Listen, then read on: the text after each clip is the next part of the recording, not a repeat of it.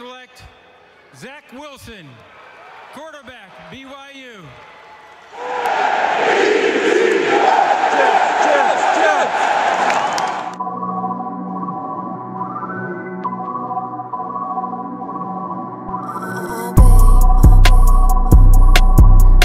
What is going on, everybody? Welcome back to the Turn on the Jets podcast. I'm your host, Will Parkinson at WillPaw11 on Twitter, Instagram, and TikTok.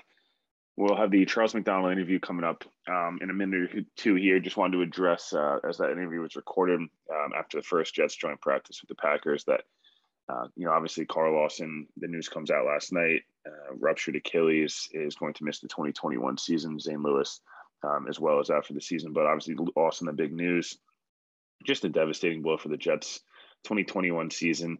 Um, you know, the season is not over. You know, it's not all doom and gloom, but it is, you know, it is a significant blow to probably the guy who's had the best camp of anybody um, and, and flashed the most every single practice, been a really good leader off the field. You know, has been working his butt off on the field and, you know, iron sharpening iron with Mekhi Becton and Morgan Moses and, you know, making those guys around him and that defensive line potentially really, really special. So, um, obviously, a devastating blow. Lawson's been, you know, unfortunately down this road before with, you know, the two ACLs in 2014 and 2018, in which he was able to, you know, come back really successful and obviously, you know, garner this huge deal from the Jets. So, um, you know, it, it's going to be basically, you know, Robert Saleh's also dealt with this before. You know, if you remember last year, a guy like Nick Bosa, week two tears his ACL against the Jets, and you know, it's that premium edge rusher. That the Niners dealt with so many defensive injuries last year. It's one of the reasons Saleh got the job was um, how impressive he was in that Niners team being competitive with so many injuries, not just on offense with Jimmy G, but defensively just crushing injuries, and they were able to really perform and I'm still do a good job. So,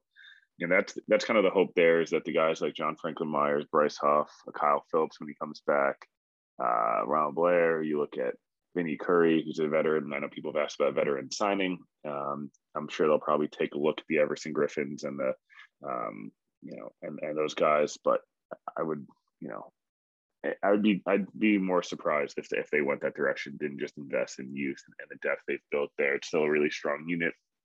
You know, Quinn takes a step and and that's gonna be huge. Could be huge for them. You look at you know Rankins and Fatukasi and um, maybe you know you get something out of some of the other young guys. So it's not all doom and gloom. The season's always been about Zach Wilson, his development, being about having Robert Saleh be the guy as the head coach and really showing that. And, these last two draft classes, the Mims, Ashton Davises of the world, the Mekhi Becton's getting better, you or Elijah Moore, Michael Carter, Elijah Ray It's always been about those guys. Um, but it's definitely a devastating blow. There's no doubt about it. Uh, you know, Lawson again was poised for a really big season, had you know really strong year last year. Just didn't have those sack numbers to get the recognition. The Jets paid him accordingly, and he started off camp about as good as possible. And um, it, it's obviously it's obviously crushing. He kind of knew it was the Achilles the second they said lower leg injury and, and used the word pop. Uh, it was it was all but it was all but done. Uh, the MRI was just to confirm that, but yeah, we'll get we'll get into the interview with Charles McDonald. But again, um, obviously a crushing blow for the Jets. It's going to sting for a while. Um, you know, you hope Lawson's back in 2022 and, and can have you know have a really big impact in that second year. And the Jets by that time already you know they've shown Wilson's shown enough, and and Will Saleh's shown the young these young guys, and got all the picks and the cap space, and you know, and then Lawson's almost like another free agent addition. So, you know, um, you know, look we'll look forward to the uh, the game on Saturday. Um, I'll find out for you guys, but I, I don't know that Denzel Mims will play based on you know being day to day Rankins as well. We'll see how that goes, but you know there'll be some really exciting stuff we'll get into with Charles and and break down and preview the game, and then we'll have the reaction pod um, you know, reaction video right after that, you know Zach Wilson's first few drives. Uh, I'll have up on Twitter and Instagram, so make sure to you know take a look at that, and then um, you know take a look on uh, you know on Sunday for a reaction pod. We got some great guests coming up. You know, DJ Anime is going to hop back on with me. Rich Cimini is going to hop on. Um, you know, we have uh, a couple people from from BYU that are going to come on and talk Zach Wilson, which is pretty cool. Um, Ryan Clark, Marcus Spears, uh, Dan Orlovsky's coming up. You know, you know here soon as well. So you know, a lot, a lot of positivity. Uh, I know it's kind of looks like it crushes the Jets vibes um, for 2021. The season's not over. You guys are still going to watch. I'm still going to watch. Everyone, you know, there's still a lot of reason to be hopeful and optimistic.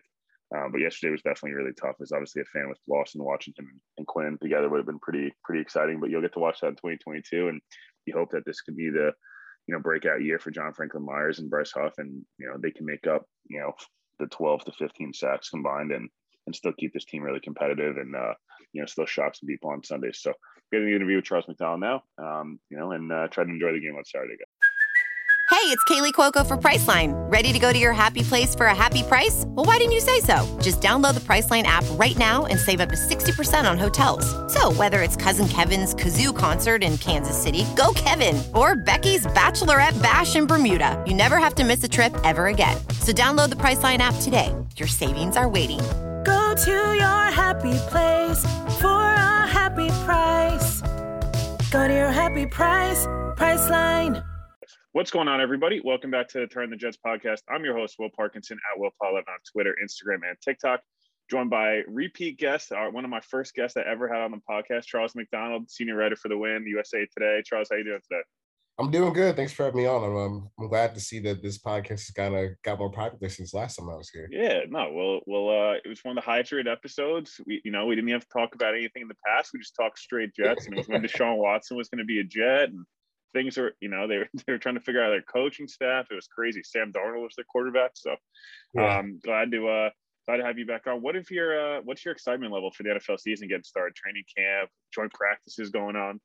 Oh, I'm I'm super hyped, and I I just like that this off season I guess feels uh a little bit more normal than last year because last year it was just kind of weird. Like there was no training camp or not not, not training camp, but no preseason games, no joint practices, and then all of a sudden week one was just here and like you haven't really seen these guys go against uh players from other teams so it's been kind of good to get back into like a sense of normalcy and it just kind of feels like an nfl season i guess more than last year yeah it's it's uh it's pretty wild you just like i i mean i know you're big you know other sports as well but like i watch i'm a diehard yankees fan and all this stuff and like as great as like they're in a playoff race right now and like twitter's freaking out about a jets packers joint practice in the middle of August. So it just shows you the NFL really, it really it's king, man. It's crazy.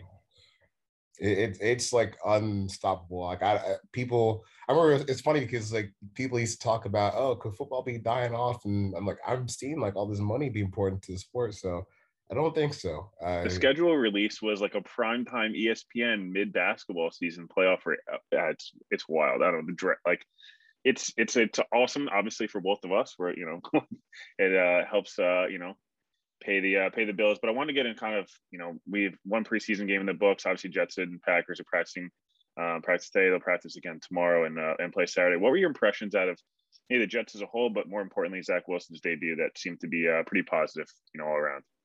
Uh, i mean i guess with with zach the good thing is uh, that he looked confident out there in the scheme and that you know, even though the Giants they were treating that as like they're kind of going in reverse order where they're treating the first preseason game like their last, so they didn't have too many starters on defense playing. But you know, they still his first action versus like real NFL players that aren't his teammates, and I think it was just kind of good to see him be able to get into the rhythm, you know, make some out throughout uh, out out out route throws uh, that just kind of looked like okay, you see the arm talent, you see that at least he's like a competent NFL talent, and uh, that's a good first step because you know as we see with guys like Josh Rosen and Dwayne Haskins, like some guys don't make it to that step even. So uh, it, it it's I think it's, it was an encouraging debut, and just the fact that like he didn't really seem lost in what the coaches were asking him to do.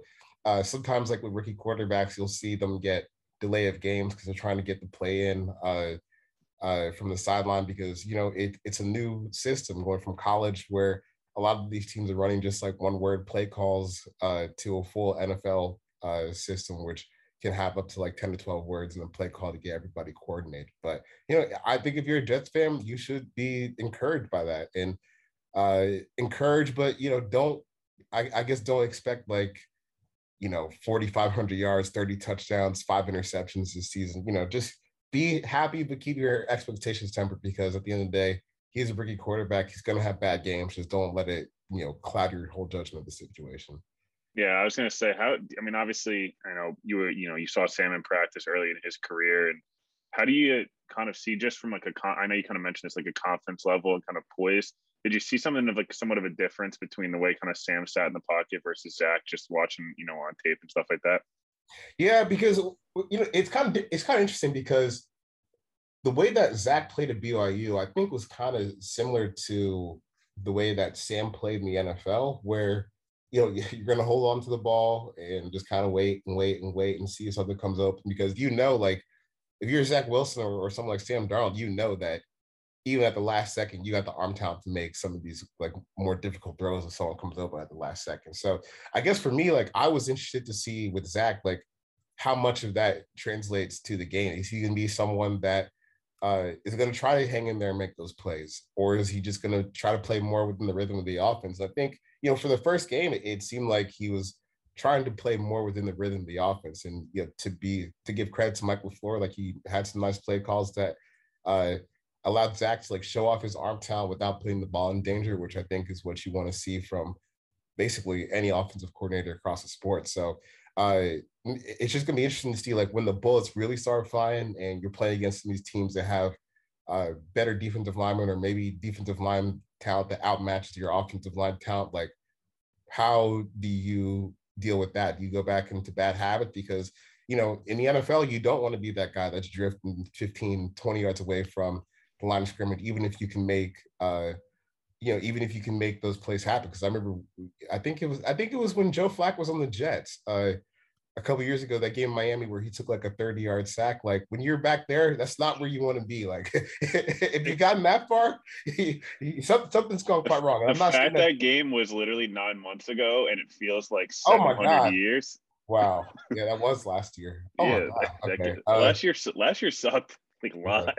Yeah, yeah no, I, just to clarify, like I'm not saying that Zach's gonna be that guy, but you know, he, he does have like some of that playmaker mentality where he's going to try to hold on and make that thing happen. So, you know, it, it's just all about growing, like growing pains to figure out what works and what doesn't. And I, I, think that he should just spend the whole season seeing what he can get away with in the NFL. Yeah, it's something he's mentioned a lot in practice of like, you know, I, I mentioned this, it was the last pod that he made a throw the first play team that I was at and he like tried to see if he could bait CJ Mosley and obviously did not bait CJ Mosley and CJ Mosley was an all pro level player like should have picked it off and tried to throw over the middle of the field and then the next play they came back ran the same thing and he corrected himself which is what you want to see out of a rookie you just want to be like can you process this does not work and I cannot get away with this like you just mentioned and move on. I actually thought Trey Lance and Zach kind of had opposite debuts where like there wasn't the Trey Lance had the flash play, which was awesome. And there's a couple of throws like, wow, that's the arm talent. And there's a couple you're like, yo, dude, you can't do that. Like you yeah. are, you're, you're like he stared to a hot receiver one time and then just like didn't pull the trigger. And I was like, if you're gonna hold the ball, you're gonna get murdered, even if Trent Williams is your left tackle. Yeah, yeah. It, I mean, it's it's just uh, it, it, was a fun debut for for I think all the guys this weekend. Uh, so yeah, I'm I'm real glad that we got to see that talent. But yeah, you know, Trey Trey had the big throw, but then after that, his performance kind of up and down. Like you kind of see why for now they're. It's probably still Jimmy yeah, they're choosing to stick with Jimmy. But uh, yeah, that, that was a that was a, a, fun little highlight, and I think that that's the one of the most important parts of the preseason. That no, yeah, you want to have fun. You want to have fun with these rookies. Like, I'm sorry, I didn't get as excited about Mac Jones like dinking and dunking at two yards in an attempt for like 30 attempts. Like, he looked good and got the ball out quick, but at the same time, I I almost like you want to see I don't know, whatever. That's a whole nother. That's we'll get into that after. But you know, from a, a Jets strength perspective, obviously defensive line has been talked about kind of over and over again. Carl Lawson was kind of like is kind of the darling right now the offseason from like an, an edge rusher perspective. He looks incredible in person. I'm not saying he hasn't had an awesome offseason, but he's getting, you know, the hype train is is pumping big time. And obviously Quinn Williams hasn't played yet. Bryce Huff, John Franklin Myers a flash really big. And uh even Jonathan Marshall, a six round pick who kind of was playing nose in college that really is more of a three tech and looked really good. Is the Jets defensive line going to be the key to them make winning six, seven games, or is it oh, is it mostly yeah. offensive side of the ball? Uh, I mean, the offense is going to be driving a lot of it. Just like how can how efficient can you be with a rookie quarterback? I guess it's a big question for them.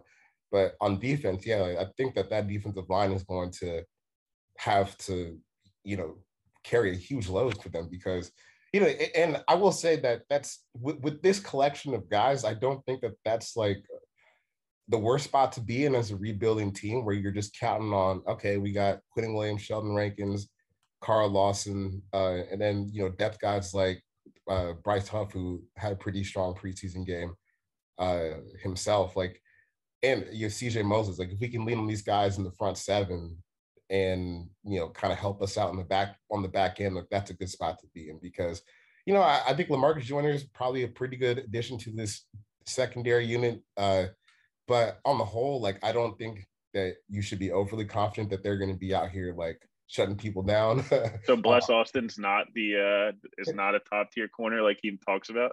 Hey, look, we, we should all aspire. We should all aspire to have the, that level of confidence. If my life. confidence was like I was from Queens, like he is, like I honestly, I praise it, man. That's awesome. Good for you.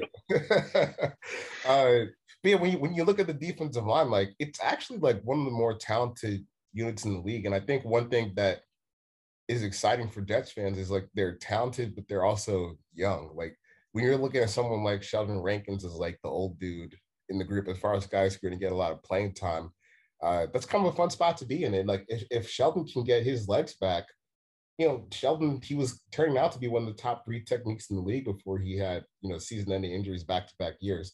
Uh, and even if he's not like that's even if he turns out to be like top 20, like you got uh Sheldon, you got uh, Quinnen Williams right next to him. So these these guys are good enough like, where they'll have points where they can take over games. And I think that one thing that's kind of exciting with this group of guys is the interior, like the way that the interior is kind of structured is like it's different than what Gregg Williams used to do because Greg wants to crowd the line of scrimmage. We'll just have these big guys eat up in the middle, and then we'll just blitz off the edge with Jamal Adams or Marcus Maye or whoever the hell he just decides to concoct up in his mind that week.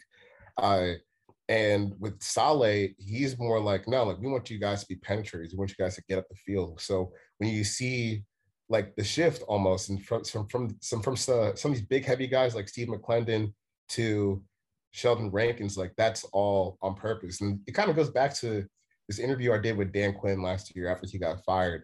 And we kind of talked about that shift in defensive line play. And obviously, like the Saleh, Dan Quinn style of defense, like it's all connected, even though I think Saleh has kind of put his own imprint on it.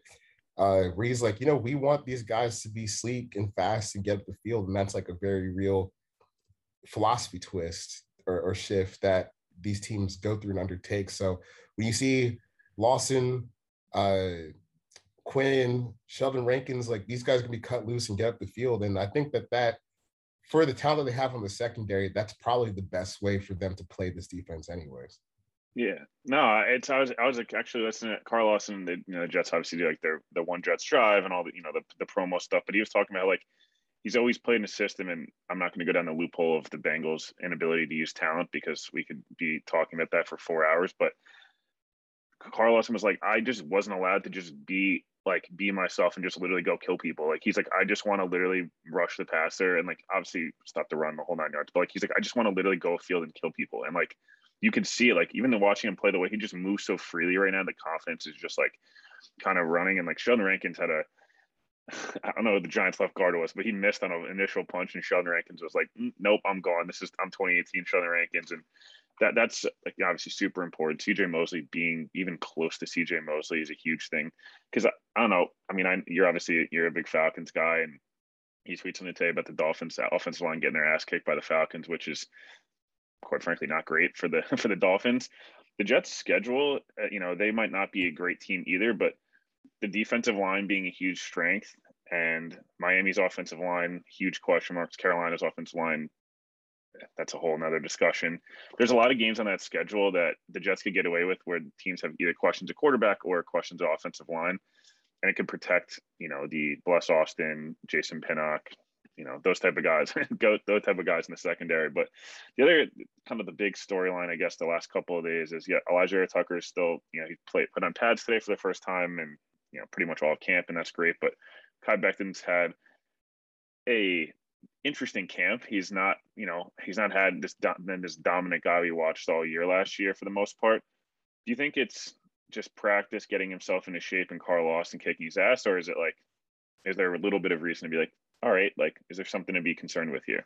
Uh, I wouldn't be that concerned until it's like multiple games in a row where you see the struggles kind of come out. Uh, because like when I was there last year at training camp, like he didn't look all that good early in camp either. And I don't know if that was like rookie jitters, but he also did say he showed up like kind of out of shape and overweight a little bit, and then he kind of worked his way back into it during camp. So, uh, yeah, I, I guess I wouldn't be too concerned. Like we we've all seen the highlights and like the big blocks that he had last year. But you know, at the same time, you got to remember like he's only what 22 years old. So uh you you, you like if I think if you're expecting a finished product with Mekhi as of now, you might have accelerated your expectations a little bit too much based on how you play as a rookie. Like it's gonna be a process for him, uh process as he continues to get used to the speed of the NFL game. But uh I don't think it's time to panic just yet. You know, a, a bad practice is a bad practice. Like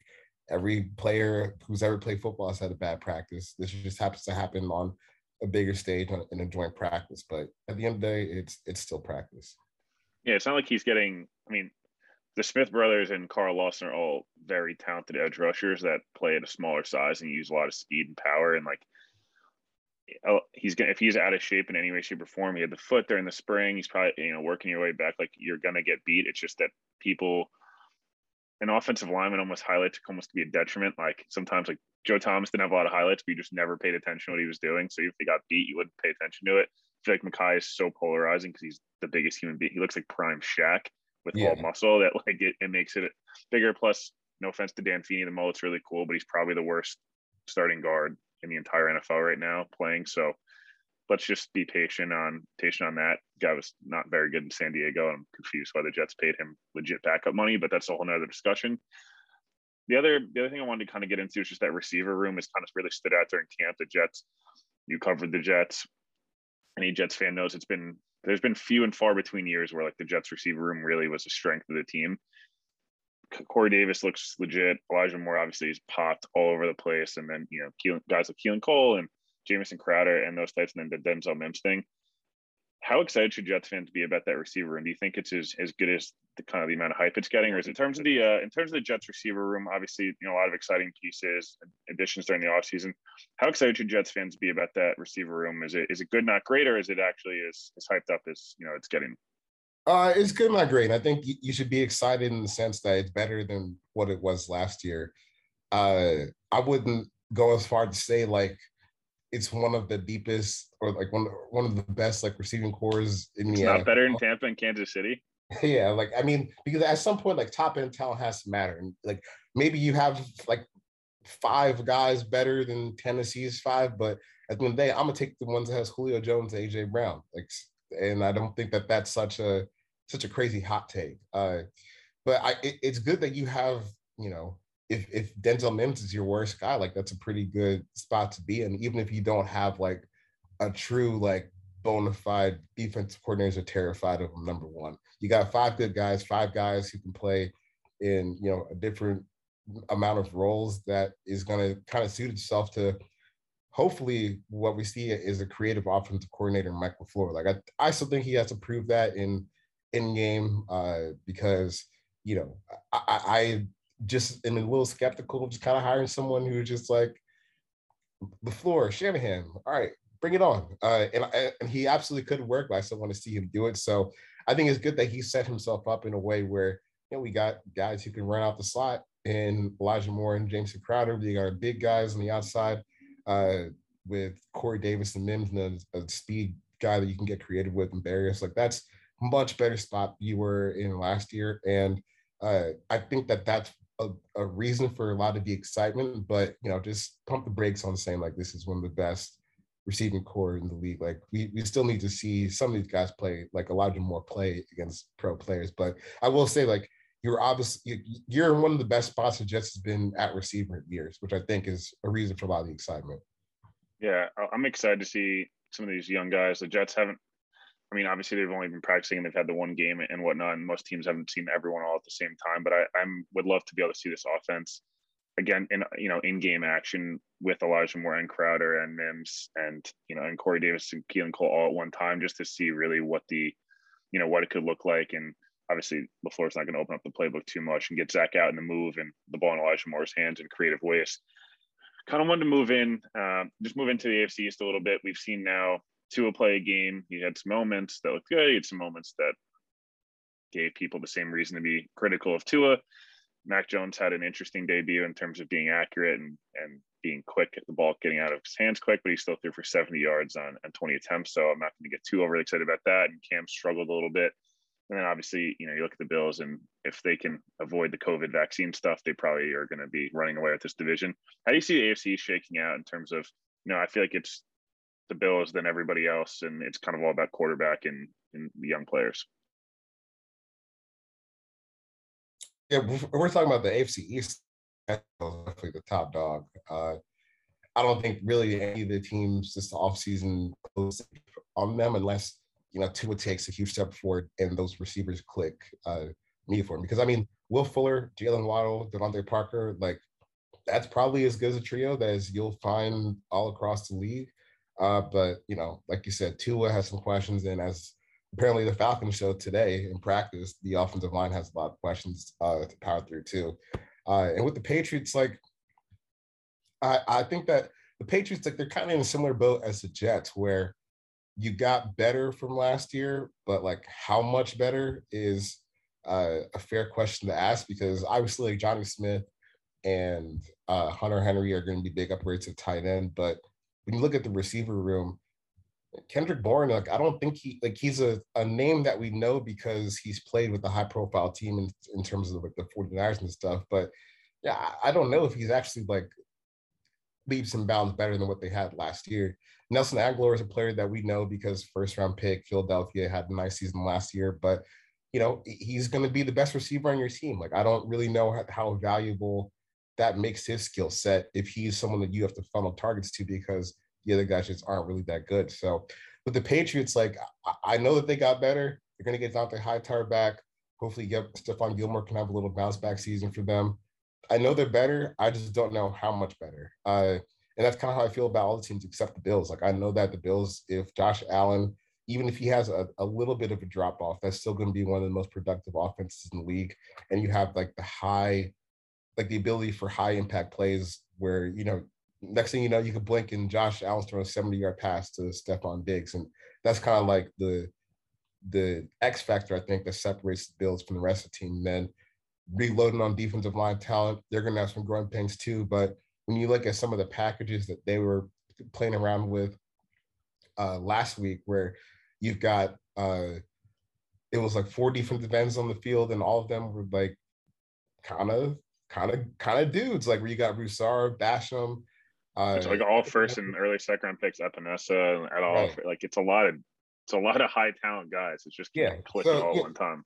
Right, and, and we know like we, there's a reason why Sean McDermott and Brandon Beane are thought of so highly uh, across the league. This is a good football team. It's going to be tough, but in terms of like the whole AFC, um, I KC until other until we see otherwise. Like that offensive line, especially in the run game, like they're going to be moving dudes this year. Uh, when you look at Orlando Brown, Joe Thuney, Creed Humphrey is already starting the center, and he had one hell of a performance on Sunday uh, in his limited snaps uh, against the 49ers. Like that, that's going to be a team that's just going to roll over people this year.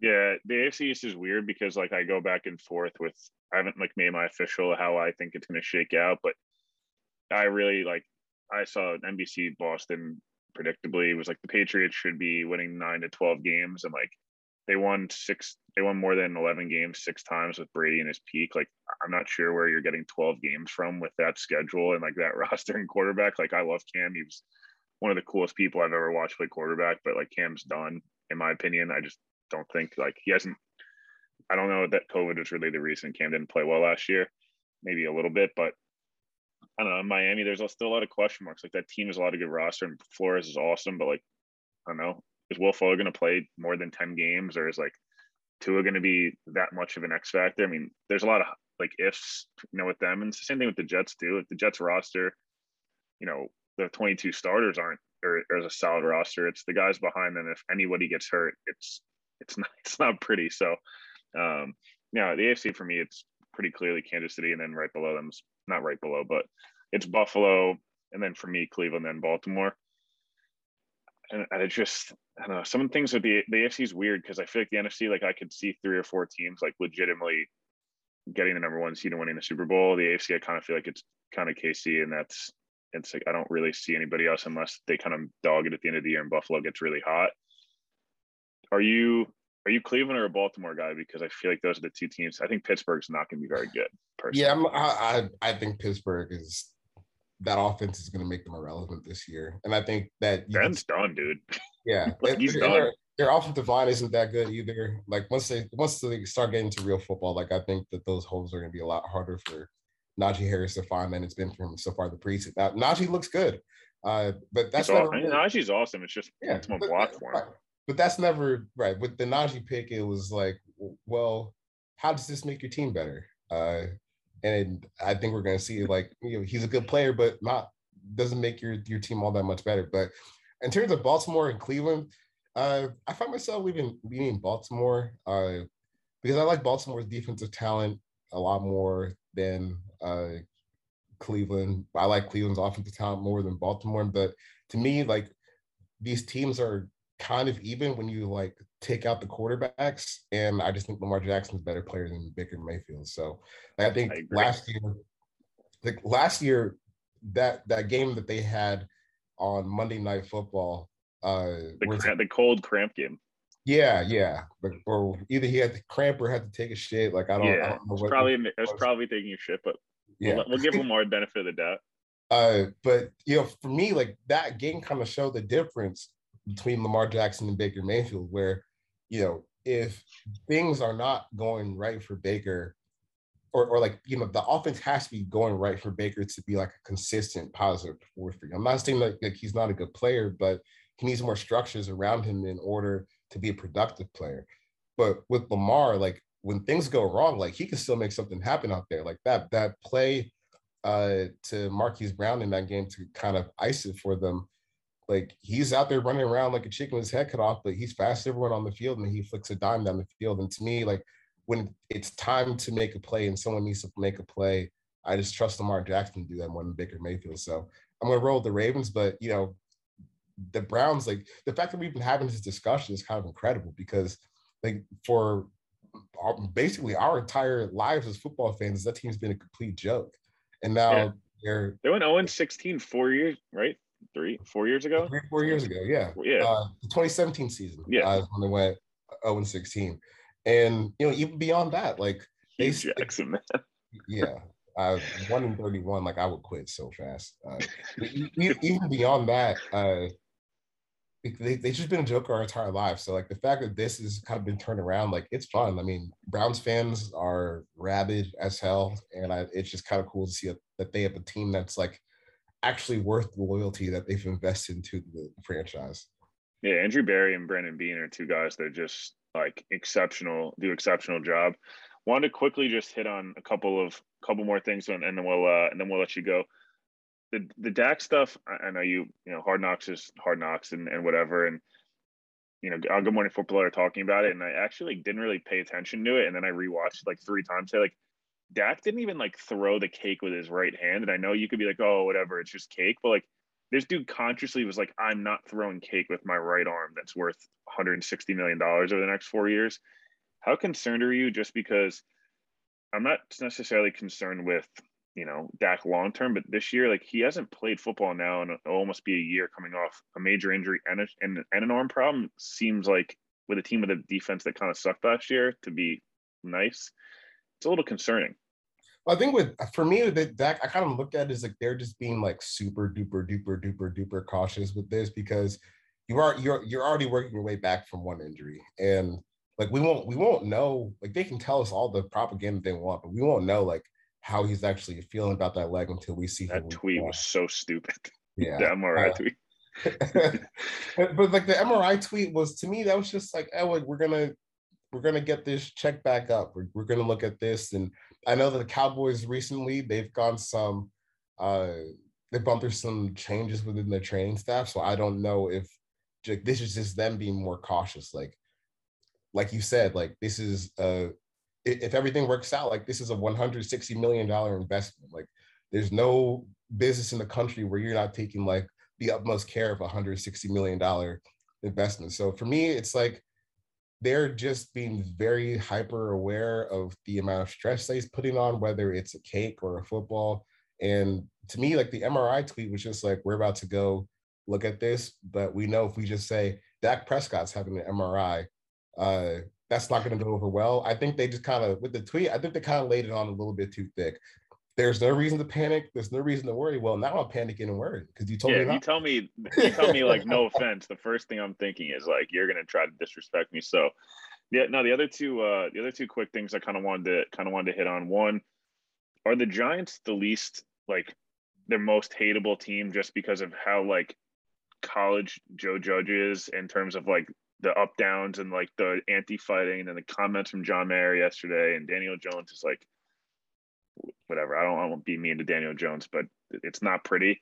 How like because this team should be able to win right now. Like the weapons they have, the defense performance last year. James Bradberry was freaking awesome, and I didn't. I actually got that wrong. I thought he was going to be pretty like overpaid. But the Giants need to win this year. Like they've got everything invested almost in this year. Rookie quarterback deal, Saquon, all these guys. Like, what are they supposed Yeah. to? I don't know. What are they going to do?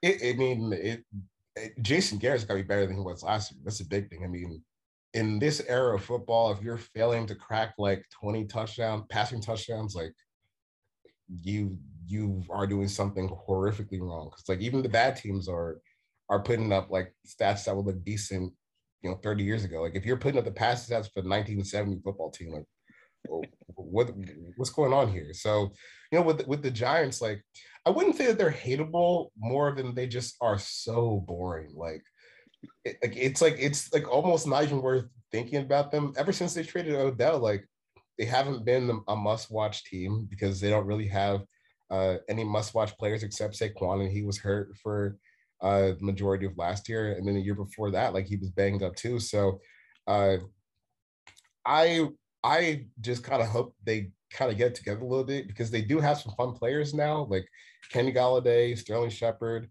Uh, Kadarius Toney seems to have gotten off to a horrific start so far, but uh, when he gets the We ball, just saw hand- AR-15 getting uh, in a bit of trouble to start camp. That's a little awkward. uh, and, like, and like you said, Saquon, Evan Engram, like there's dudes on this offense that can make it fun, but it's got to come down to like, can Jason Garrett figure out how to coach a modern offense, not one that looks like we should be watching on black and white television, or is this going to be the same thing as last year where you can't do anything through the air or on the ground really? So, uh, I think that Jason Garrett has a lot to do with it. The defense should be fine once again. Uh, I think one interesting thing about the Giants is like they figured out how to have a productive defense without any edge rushers, which I think goes to show a long way about like how good of a mind Patrick Graham is. Because I think you know some of these guys they can get reliant on the front seven talent they have, but when you don't have all that much outside of like guys in the interior, that's where you start to see like the the big boy defensive coordinators differentiate themselves from uh, the other guys. You're going to get Xavier McKinney back at, at safety, and he was one of my favorite players in the draft last year. So, you know, it, it's going to be an interesting team and performance, but culture-wise, they're so boring. Like, I I I don't mind talking to Joe Judge, but like he's never going to say anything in front of mic that's going to get him in trouble. You can see the players aren't going to say anything from the mic that's going to get them in trouble. Like whenever something bad happens, they got Sterling Shepard out there and he's saying, you know, if you don't like it, you can leave. It's like, okay, like this just has a very college feel to it. And then with, when John Mara the other day was saying, we don't want to see taunting. Well, maybe if you want more, you want to see a little bit. Yeah, I mean, and when it was it was cool when Odell and Josh Norman were going at it. All of a sudden, when he stopped winning, it Yeah. magically became a huge problem. Jersey sales went down. Yeah. So yeah, I, uh, I, I just hope they get it together and start having fun again because you know you're you're in one of the biggest media markets in the world. Like, go be that team that people kind of hate a little bit, but for the fun reasons, not for this reason. Yeah, because like you're good and because like when you know you're you're kind of rubbing it in.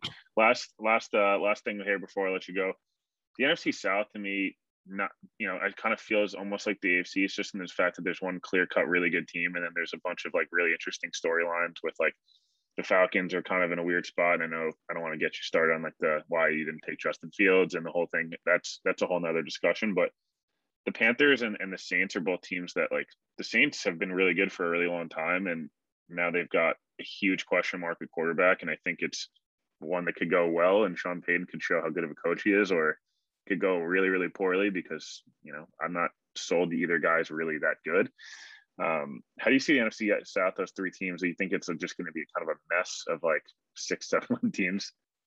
Yeah, I mean, Bucs are just good. They, I think they're about to run away with this again. Uh, I just don't see any of these teams competing with the Bucs realistically. Uh, and then with the with the rest of the three teams, like you can make cases for all of them to finish second through fourth. Like I can give you a best case scenario, Falcon scenario where Kyle Pitts is a top five to seven tight end immediately, and Calvin Ridley's already that dude, and Arthur Smith figures he cooked he cooked Xavier Howard today. That was nice. He did. He. Dude, yo, I, I I know Ridley's Ridley's like got some love on like fantasy Twitter because of the work that he did last year when Julio was hurt. But like we're about like you guys like people who aren't aware, like you're about to see like that dude is a bona fide number one star. He's gonna be a top. He's gonna be a top 10, top 12 receiver this year. Yeah, like, like this is a guy who has the capability to lead the league in receiving yards. Like he's he's really that dude, and it, it's it's it's cool because like as you see in the clip, like it doesn't come from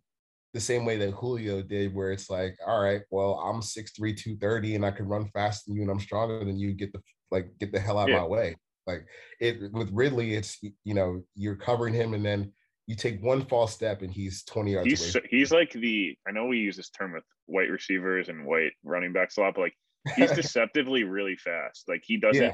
his strides, like if you even watch that, like he he gets four or five yards of separation on Xavier Howard like in a hurry, but it doesn't even look like he's moving it like you know when you watch like an Elijah Moore or, or when some of these guys run, they're shorter, so they look so fast, but he like he just glides, man. It's it's pretty cool to watch, honestly. It's it's enjoyable to watch yeah. him run routes, and being yeah. around Julio for three four years helps you a lot.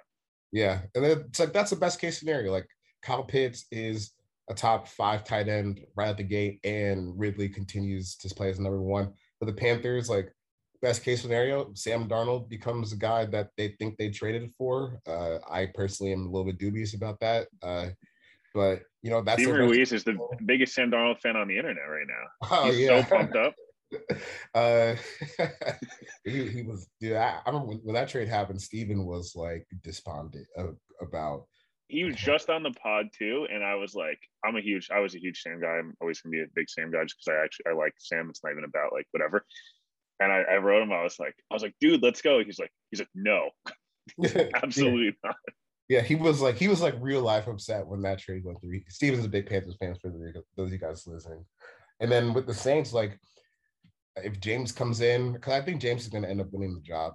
Uh, they're going to give it another preseason game to make the decision. I don't think you could start Taysom Hill and like yeah. not be a shtick. Yeah. Uh, so you know, if Jameis comes in and he plays well, and Michael Thomas gets healthy, you know, relatively early in the season, like you can make a case for really any of those teams to finish sixth or fourth, like I said. But Tampa Bay's top dog, just in terms of talent, they're so much farther ahead than the rest of the division. So you know that should be a pretty easy uh, cakewalk for them. It's funny. I was uh, I was actually talking to someone the other day, and they were like, "Do you guys?" They asked me like, "Do you think Tom Brady picked the Bucs because he saw that it was turning into the new AFC East?" it really, yo, but it is though. It's crazy. Like if you look at it, like Drew Brees, like whatever. Even though Brady last year was good, like four of the 16 games, but he got hot at the right time, and that roster is ridiculous. The roster was good before him, by the way. Like Jameis led the league in turnovers, and they still won eight games, which is really hard to do. Now that that division is gonna be like one of those divisions that's you're gonna know a lot for the next three or four years this year, because you know I, I still love Matt Ryan. I think Matt Ryan still gets a lot of doesn't get he gets a lot of hate for he won a unan like he won an MVP. Like I don't understand why he doesn't get more love from just like the general public, but yeah, he's boring. And with Matt Ryan, like yeah, he's boring. And the thing with Matt is like there's no like if you were trying to sell like a an average person like why should I watch Matt Ryan today? Like if I if you if it's because you, you could watch him throw to Julio. It's not because right. he's Matt Ryan. Right. It's like it's it's like it's a hard sell. Like someone asked me why should I watch Lamar Jackson? Oh my god, well I'll show you some Lamar Jackson highlights. Why should I watch Patrick Mahomes or Josh Allen? I can show you some highlights that will get you excited. With Matt Ryan, it's just like very boring excellence, which is kind of hard to sell people on. But you know that that pick like at four it, it really had nothing to do with what I think Matt Ryan can be this season. Like, I, it's just like you have an opportunity to pick a quarterback.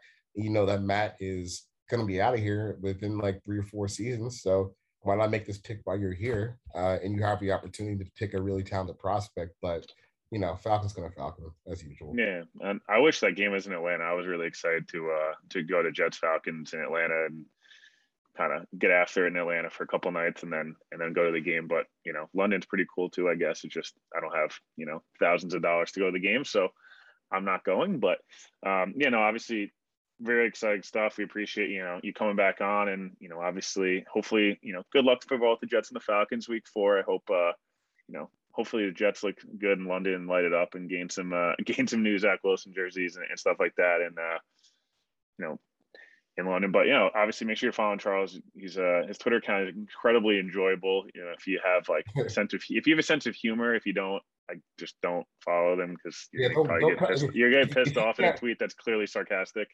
Yeah, if, if you can't laugh at yourself, just stay away from my account because we're both gonna have a bad time. Yeah, there, there we go. And uh, no, we appreciate having this guys. This will be out. Uh, this will be out Friday, and uh, you know, we appreciate you, you know, coming back on. All right, thanks for having me.